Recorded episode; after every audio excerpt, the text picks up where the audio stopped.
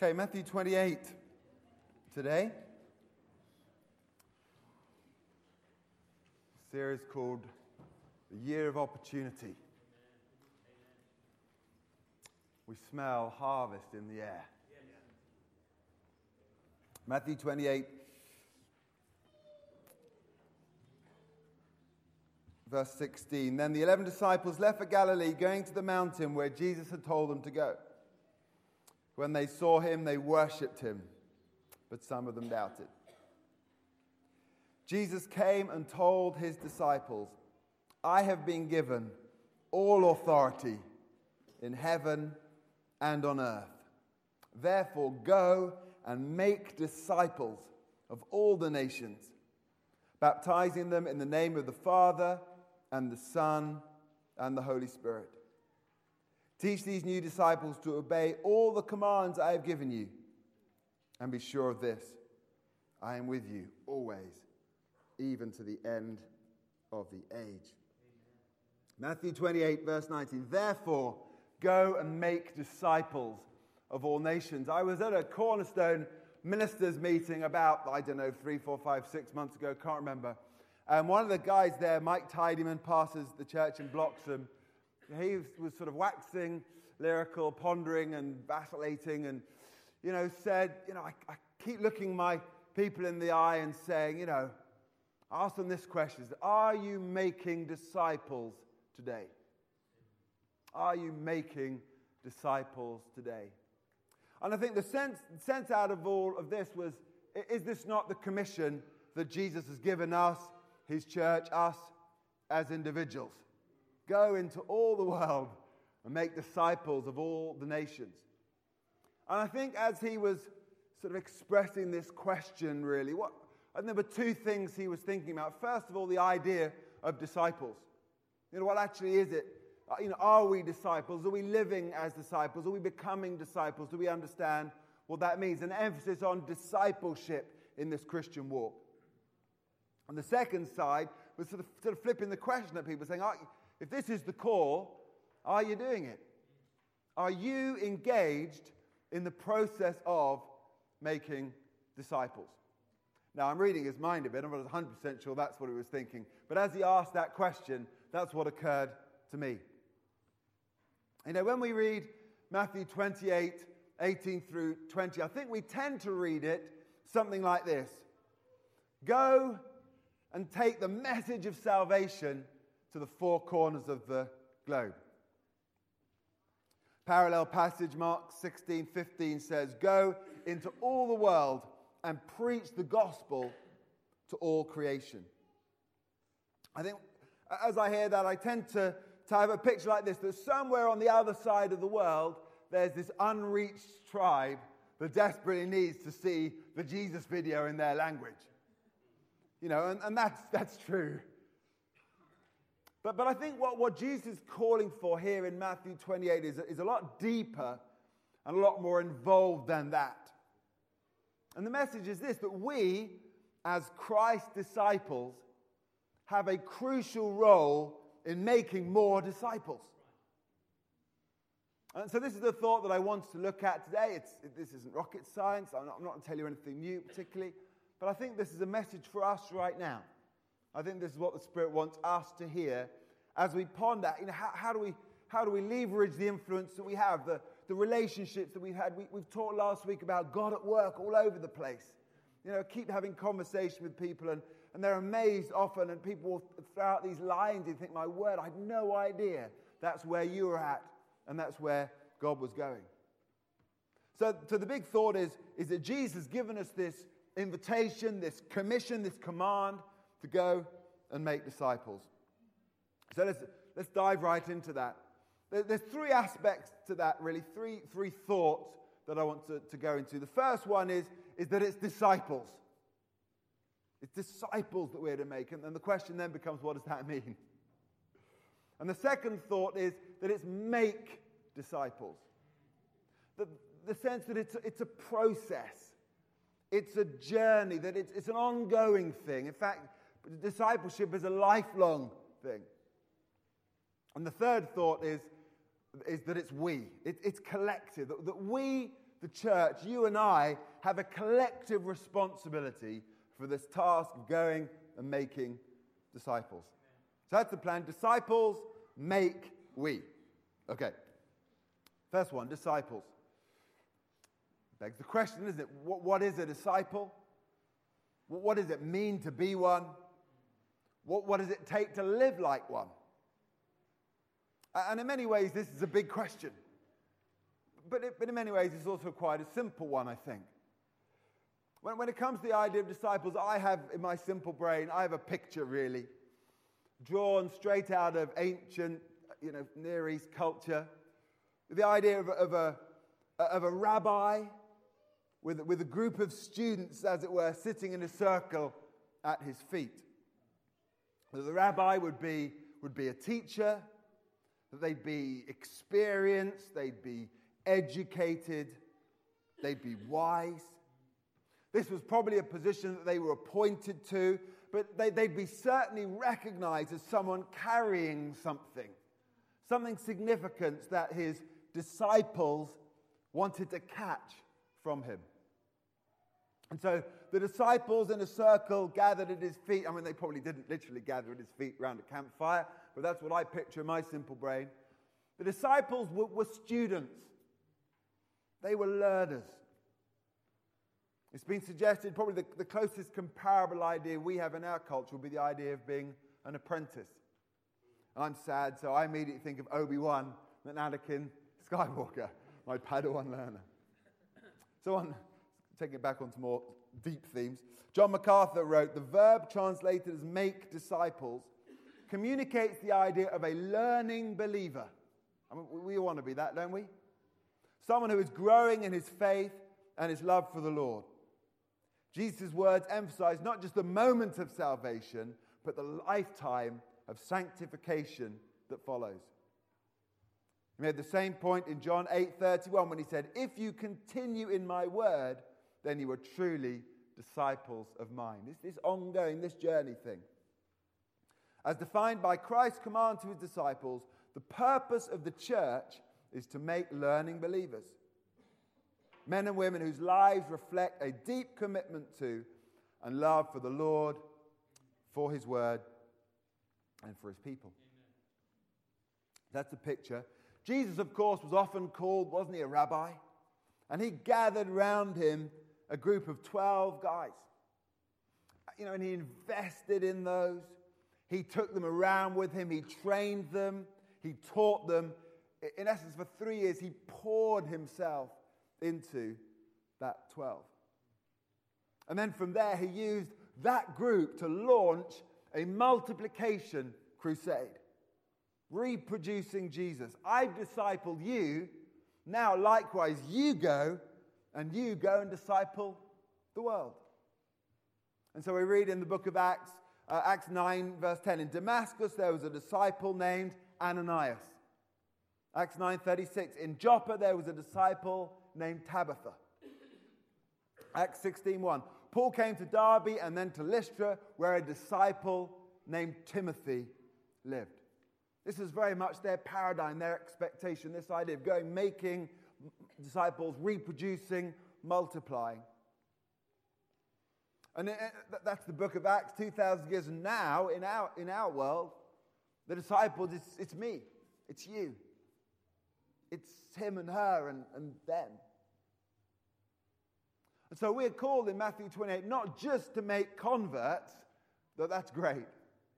We're actually called to go and make disciples.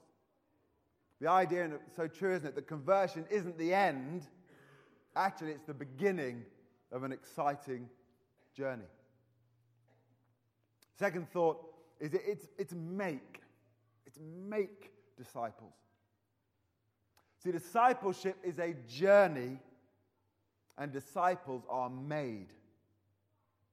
It's a process, it takes time.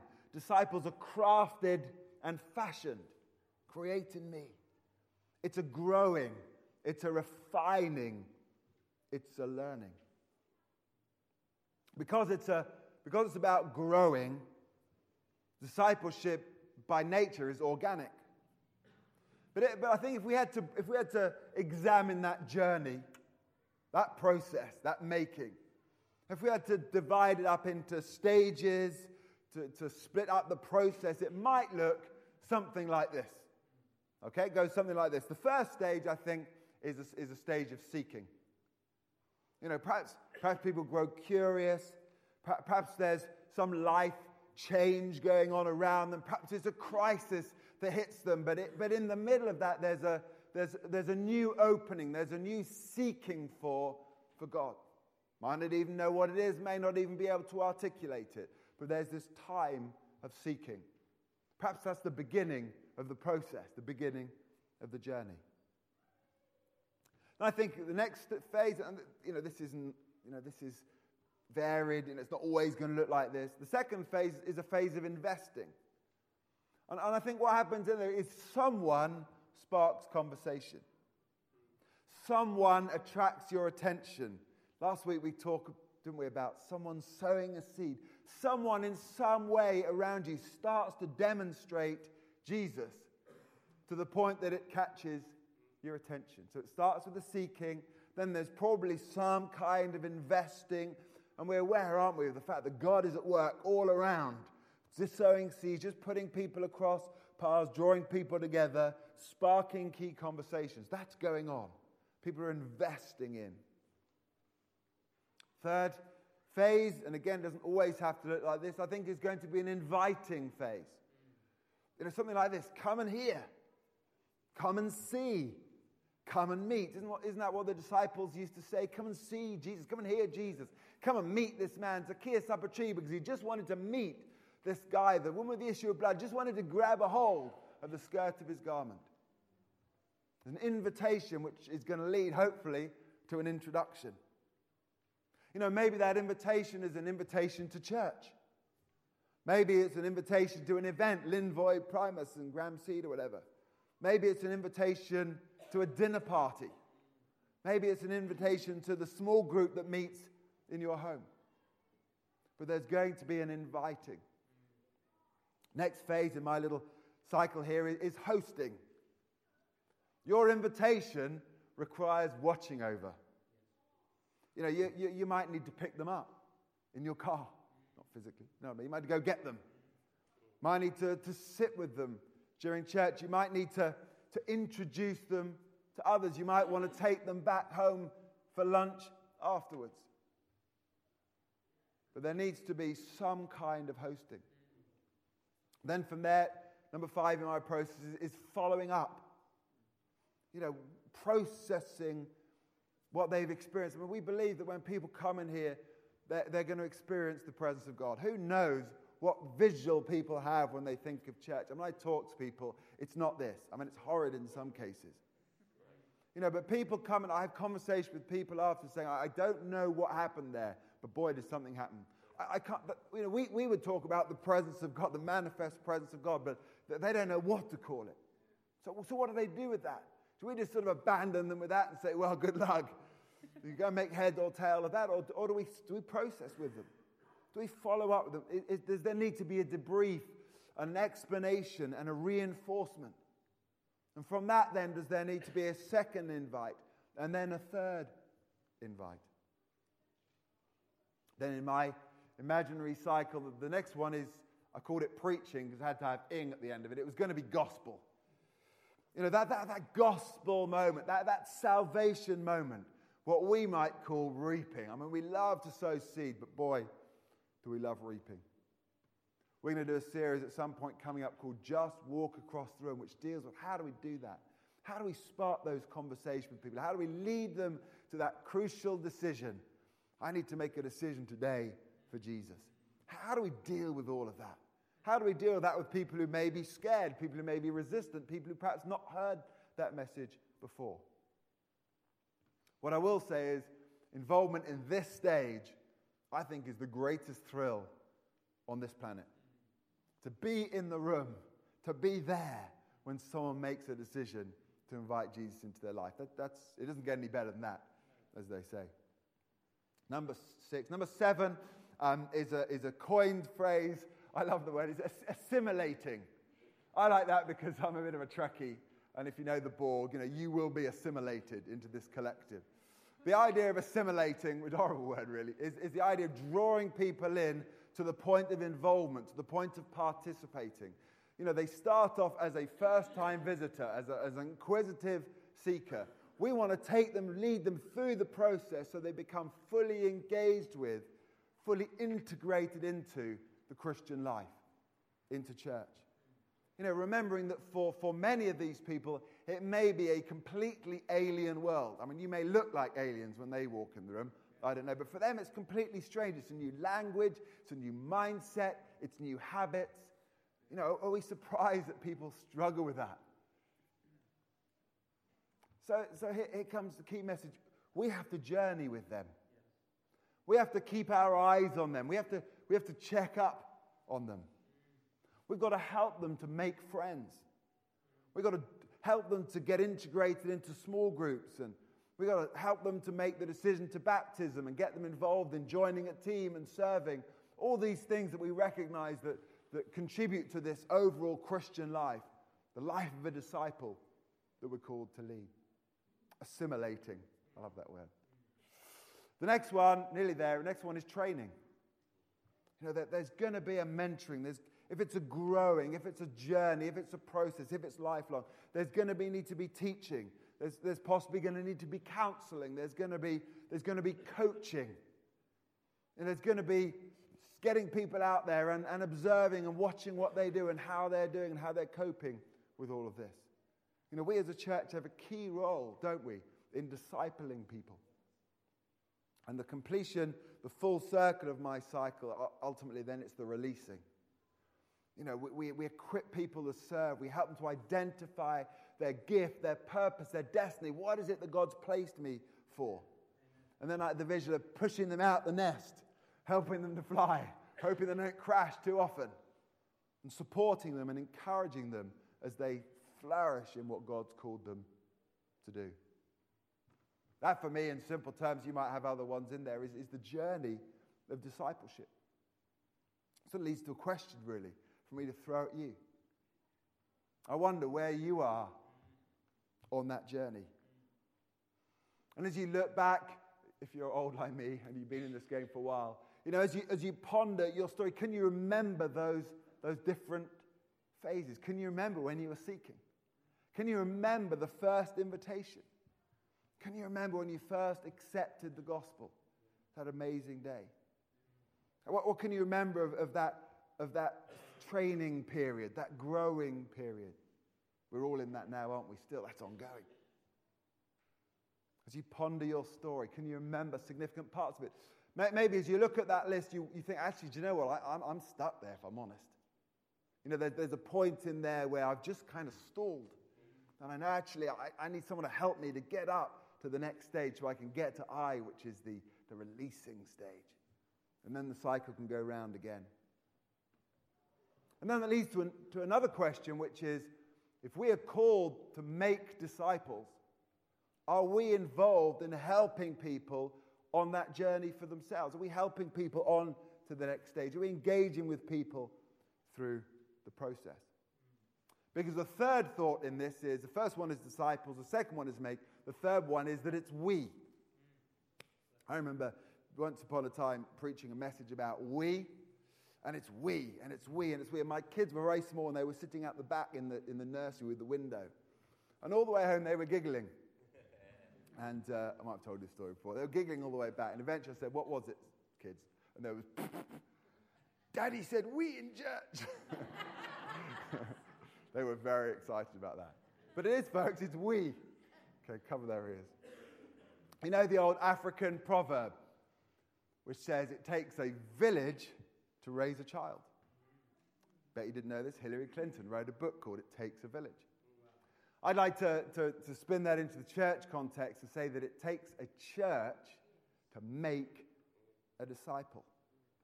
You know, we're all involved in one way or another. There's lots of different ways I could go with this, but for the sake of time, just one really. Paul paints in 1 Corinthians 12 this picture of the church as a body. The more I ponder, the more time I spend as a pastor, the more grizzle I get. you know, the more I'm compelled by that picture that we are a body. You know, we're diverse, we're different, we've all got different gifts, we're all at different levels of experience and maturity and personality. But in the beauty of all of that, there's this body. This body that the Lord wants to grow and to feed and to nurture and to mature.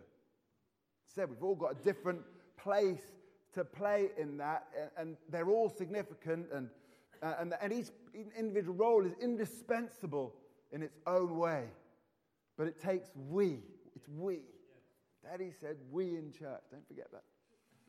So, what's, what's your part?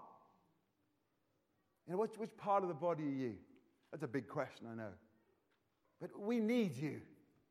We need every part.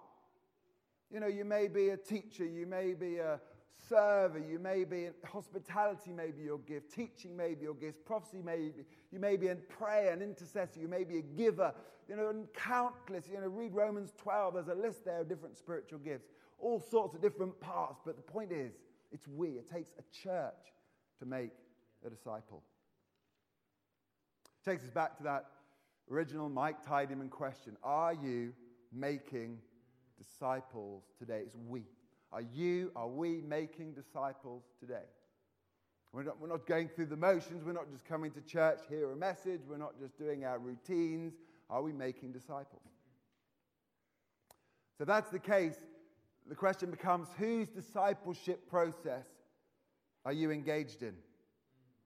And perhaps the flip of that is who's engaged in your discipleship process. And wherever you are on that journey, have you opened the door and let people in to walk with you? And are there people around you who you are walking with? Have you ever thought about this? I don't know. As you look at the people around you, what about the person two seats along? Not this person next to you, you're married to them, you probably know. But two seats along, perhaps three. You know, where, where are they? Where are they on this journey? What are they doing right now? What about the person who lives next door to you in your street? Where are they on this journey? They may be right at the beginning. What is it that person needs? And then I suppose the question becomes are you called to get involved? Again, our call as a church is to make disciples. You know, so where is that person down the row? Do they need befriending? Are they asking big questions right now? Are they at a crucial life stage? You know, maybe they're lost on the way. Maybe at some point on their journey they disengaged. I mean, we keep having conversation with people. Yeah, you know, I used to go to church. What was the line someone said to me? Steve said to me, my friend, you know, my, my parents pray in tongues, used to pray in tongues. And that came out of nowhere. But sometimes people have disengaged from this process. All around us are people. They're somewhere along there. Where are they? And are we called to be involved in that? Again, the question from last week what is it that God is doing? Because I guarantee that He is doing. The discipleship process is fluid and it's dynamic. You know, there are those, again, think of my, my list of A to I. There, there are those people who are at the beginning of that road, and they desperately need those people further along the line to walk with them. Similarly, it's, it's actually vice versa. Those people down the road, actually, they cannot grow. They cannot find their purpose and fulfillment. They cannot have their stretched faith, their faith stretched without those people at the beginning of the process. But again, the point is that, that like a family, like a body, we're in this together. It's we. You might ask, you know, whose job is discipling? Surely it's Jamie's job. Well, I do have a job. I'm accountable for that job. But actually, it's your job. It's our job. It's the church's job. And we, here he goes again, and we are the church. Church is we. Christian life is we.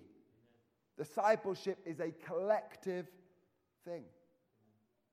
And in a healthy church community, this sort of thing is happening organically and organizationally. You know, it's, it's happening all around us relationally. We're not controlling it, we're not micromanaging it. It's, it's just happening in the conversations, in the relationships, in the small groups, in the homes. In a healthy church, that's happening. In healthy church, also happening structurally. You know, there are things that we're organizing and planning and intentionally doing to help people along that journey.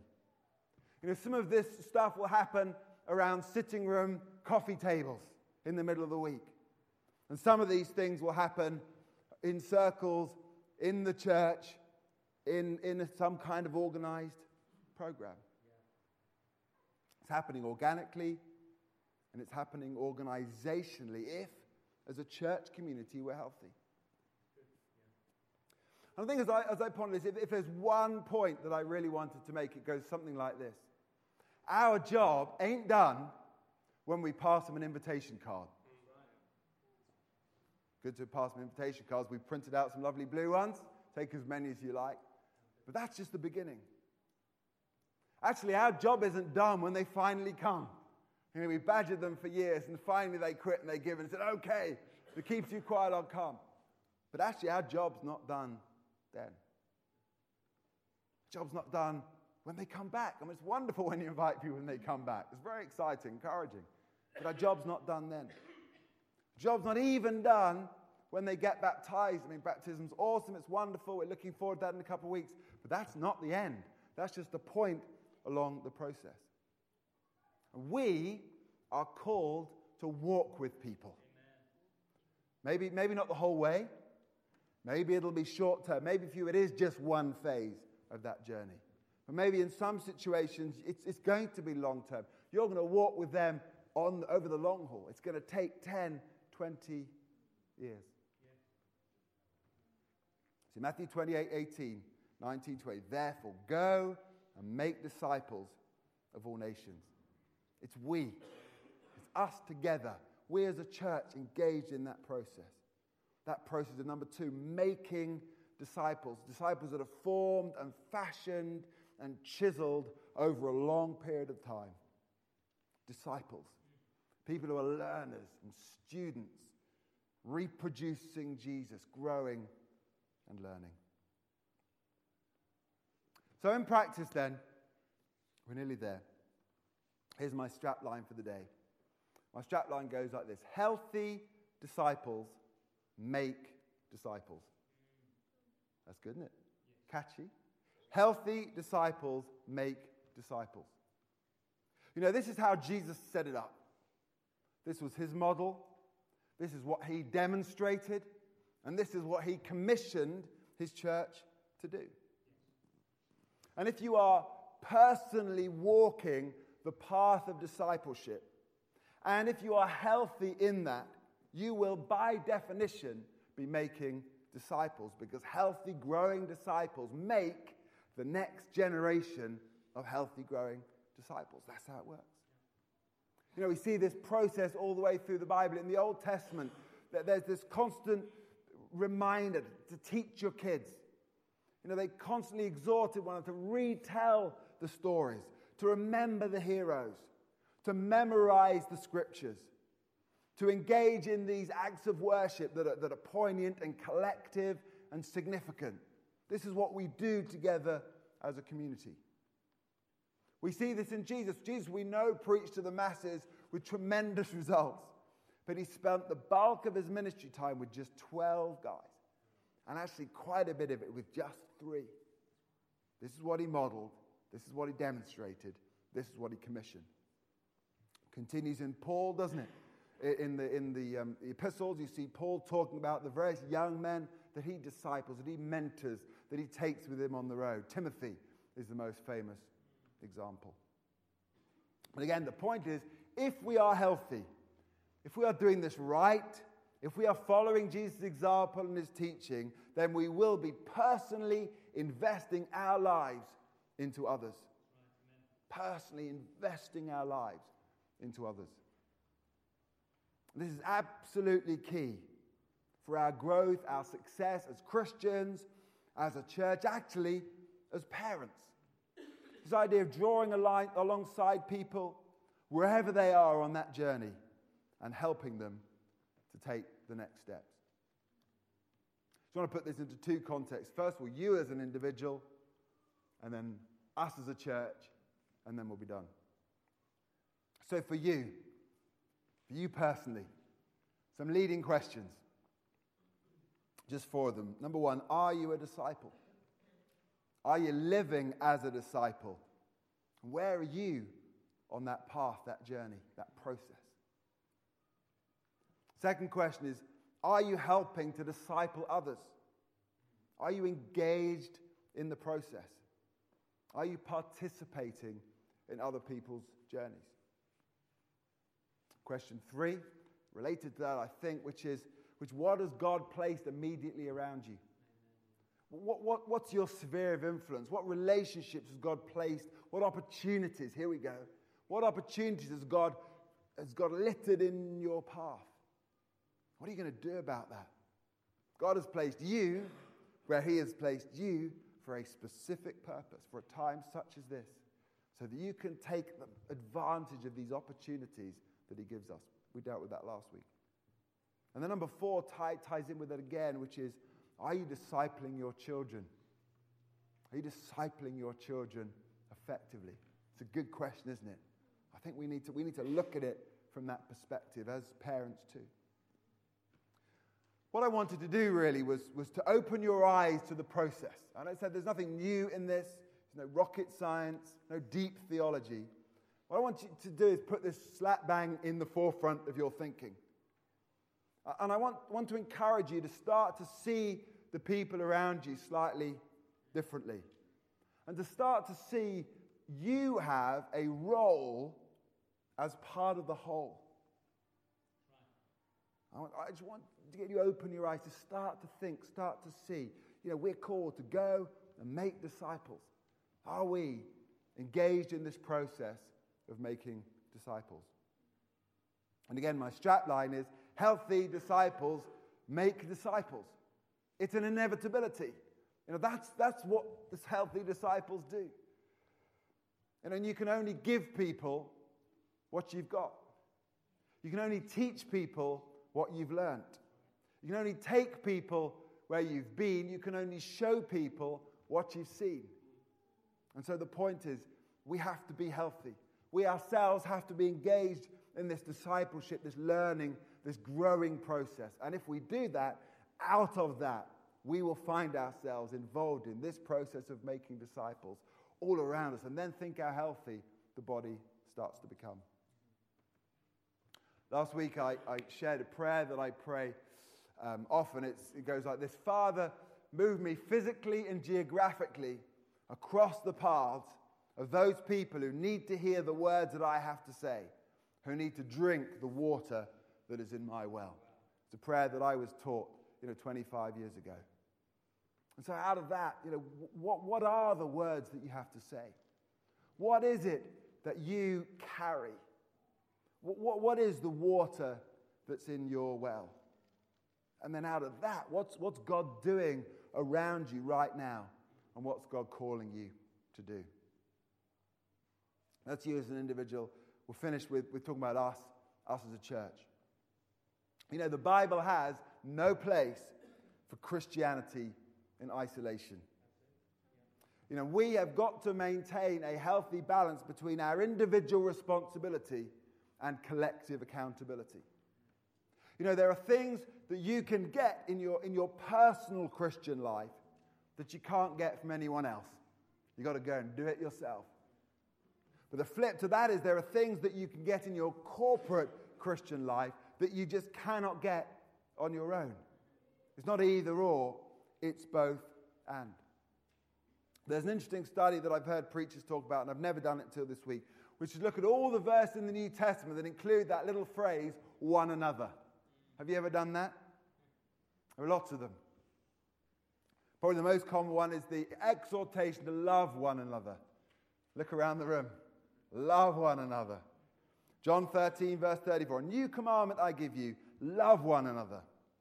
As I have loved you, so you must love one another. Reproduction. By, by this, everyone will know that you are my disciples if you love one another. And then, if you look through the New Testament, you can do this and do a study. These are the sorts of things we're encouraged to. We're encouraged to honor one another.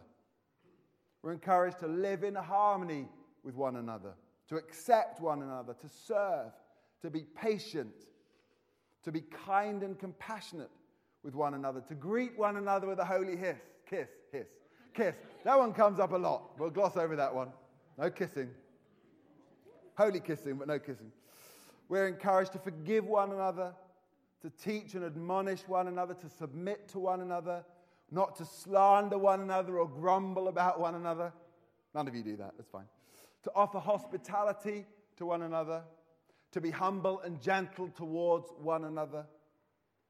Another repeated crucial one is, is to encourage one another. Hebrews 10 24 25 says, Let us consider how we may spur one another on toward love and good deeds. Not giving up meeting together as some are in the habit of doing, but encouraging one another. And all the more as you see the day of approaching. Let us, encourage, let us consider how we may spur one another on towards love and good deeds together.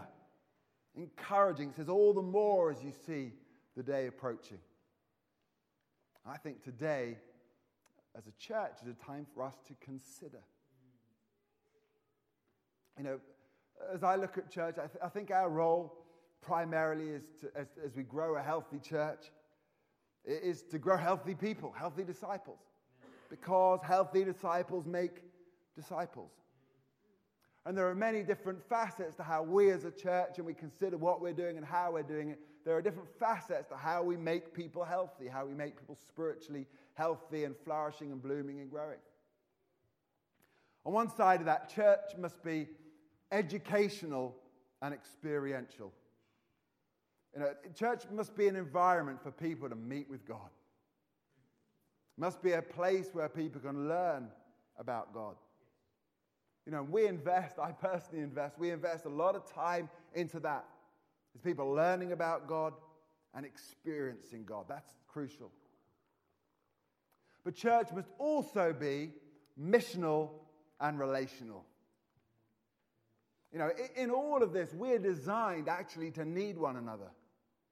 We're designed to walk with others. We're designed to work together. And wonderful though it is focusing on education and experience, equally we must focus and maintain focus and invest into relationship and mission. And that gives us actually several challenges as we grow as a church. You know, as I, as I sit out and look and see new people coming, and we're fantastic to have new people. We love welcoming new families into our congregation. That's awesome. But the questions start to bubble up like, like who are these people? Where, where have they come from? Where have they, where have they been? Where, where are they on that journey? You know, with my pastors, like what experience do they have? What, what gifts, what skills do they have that they might be able to contribute to this body? Questions like this What exactly do they need to help them grow? To take them from where they are to where they want to be? And, and then who, who are they in relationship with? How can we help people to develop significant Christian friendships and connections? And then questions like this how, how, can we, how can we get people involved in church life if they want to? And then another question on my mind how do we cultivate people to get the want to? How, how then do we, we strengthen the core of, of the church? How do we get more and more people into their sweet spots? These are the questions we have. And so much about this is about connection, it's about relationship, it's about discipleship. As I close this morning, really, I want to press the importance of connection and relationship and fellowship. You know, in this, in this church, we have, we have a small group system. And, and, and this is one of the ways that we can help, help you to connect. I mean, hopefully, as I said, lots of these things are happening organically. People are making friendships, they're having conversations, they're, they're gathering together. That's all good and healthy.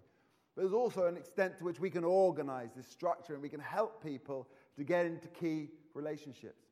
You know, many people tell stories of small groups that at critical moments in their lives bumped them up several jumps in their journey. We, we have different forms of small group in this church. The first one is what, what we call house groups, which is the traditional model of a midweek Bible study gathering, probably with some worship, perhaps with food, open the Bible, share some thoughts, and pray for one another. You know, that's great stuff. You know, some people do that weekly. Some people find that actually in this day and age they can only do it fortnightly, but that's great. And we want to have healthy house groups. Our vision actually is to have healthy house groups like that in every town, every village, scattered around with the barn at the hub, as it were. The second form of small group is slightly different. We, we recognize that actually house group is quite difficult, particularly if you've got young kids, particularly if you're only getting home from work at 7.30 on a Wednesday night. Perhaps the thought of going out in the snow, in the rain, in the drizzle with screaming kids left behind to small group is not desperately appealing. And it's a struggle, I understand that. So what we've done is, is try to create a, an imaginative, flexible alternative uh, way in. We call them connect groups. Uh, we, have launched this a while ago. We've got two or three, four that have started up. I'm in one. It's great. Really, really love it. And, and the, the picture here is, is, a group of perhaps up to about six, so not enormous, three, four, five, six people. You probably do it with three. Um, probably men together, or perhaps ladies together, or perhaps two or three couples together. With no rules particularly. No, no, you have to do a Bible study, you have to week weekly. You know, whatever fits. You know, maybe it's once a month for a bunch of businessmen in a coffee shop or around a golf course or whatever it is that flicks your switch. You know, maybe it'll be weekly, maybe it'll be monthly, maybe it'll be fortnightly, maybe it'll be randomly. It doesn't matter. The point is, it gets you into relationship, into connection with people that can walk with you, that can encourage you and can support you and can pray for you. The great flexibility in that. The third type is, is what we call grow groups. Um, grow groups are, are something we, are going to love, looking forward to launching. And this, the idea of this is to give people specific short term learning opportunities, really. So uh, I'm thinking of things like Christian foundations. I mean, Alpha's wonderful, but something that teaches the basics of the faith. There's a wonderful course called Freedom in Christ, which digs in so many of the aspects that you'll find and come across in your journey and the, some of the baggage that you carry into Christian life and how we break into free and full Christian living. There are these kind of ideas where we can pull together a group for perhaps six, eight weeks, however long it takes, and really invest in that particular group within the context, in, in many ways, of a small group so that it's relational and it's conversational, at least to an extent. This is what we're looking to do. We're looking to help people to get into connection. We're looking to help people to become assimilated, fully integrated, fully involved in church life and Christian life. And I don't think you can separate the two, actually, because we are the church. Church isn't something that we do, it's not a place we go, it's who we are. We can't help it. It's tough, it's too late, you're in. to that end, I've, I produced a survey today. You've probably found it already in your um, bulletin. Some of you have already filled in because it was even more exciting than listening to me preaching. But what I'd like you, thank you, thank you for laughing. It's very kind. I think that was a good thing. Um, what I'd like to invite you to do is at this stage is a gathering of information. You know, we, we, how, how do we manage putting people and connecting people up? We've got 300 plus people, some of whom come on Sunday, some of whom don't. Some come every week, some of whom don't. How do we, how do we manage all of that? The answer I've got no idea really. But what I reckon we can do is I can gather some, invita- some information today uh, and, and try and, and find out if, if there are groups, people who want to be connected, and maybe we can catalyze that. Maybe we can accelerate that. Maybe we can get people, pray about it and get people together and help people to walk together.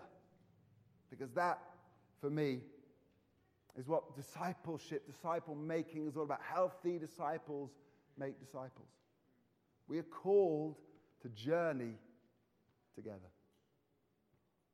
I'm just going to leave you with a couple of thoughts finish with, and we'll close with a song, I think, nearly 20 past. First question in response to this Where am I on that journey? Where am I on that journey? Who do I need to help me on that journey? And what's the next step that I need to take on that process? And I'd like to invite you this morning to take that to the Lord as we've talked about it presumably thoughts have been running through your head. That's number one. Number two is who around me is where on that journey? And how can I help them move along a stage? Am I called to help them move along a stage? Or is everyone looking at them thinking, well, they'll be okay? Maybe you.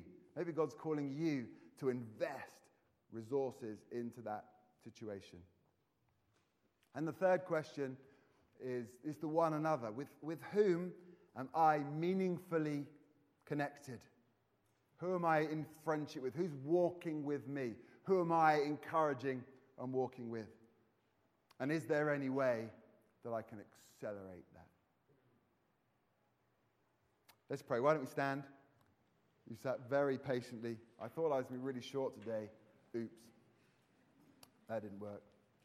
I always think that. It never happens. But you, bless you, you keep coming back. You're very gracious. Let's pray, shall we?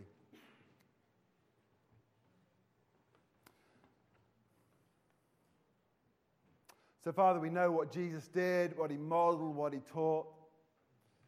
We understand this principle, we understand this commission that we have. And all we want to do this morning, really, Lord, is to make ourselves available and say, Yes, Lord, I, I want to be in that. If you're calling me to do something, I, I want to be available. If there's someone that I need to walk with, wh- wherever they are, maybe they're in that training phase, they need something that I've got. Maybe they're right at the beginning, they're still seeking. Maybe they live down the road and you're just stirring something inside of me. This is how it works, Lord. That you call people, that you equip people, that you connect people, that you interweave people to fulfill your purposes. Well, I pray that the message this morning has, has provoked and stirred thoughts in people's minds, but ultimately, Lord, we need your Holy Spirit to teach us. And Lord, we need to know exactly what it is that you're saying to us. What are you calling me to do in response to all of this?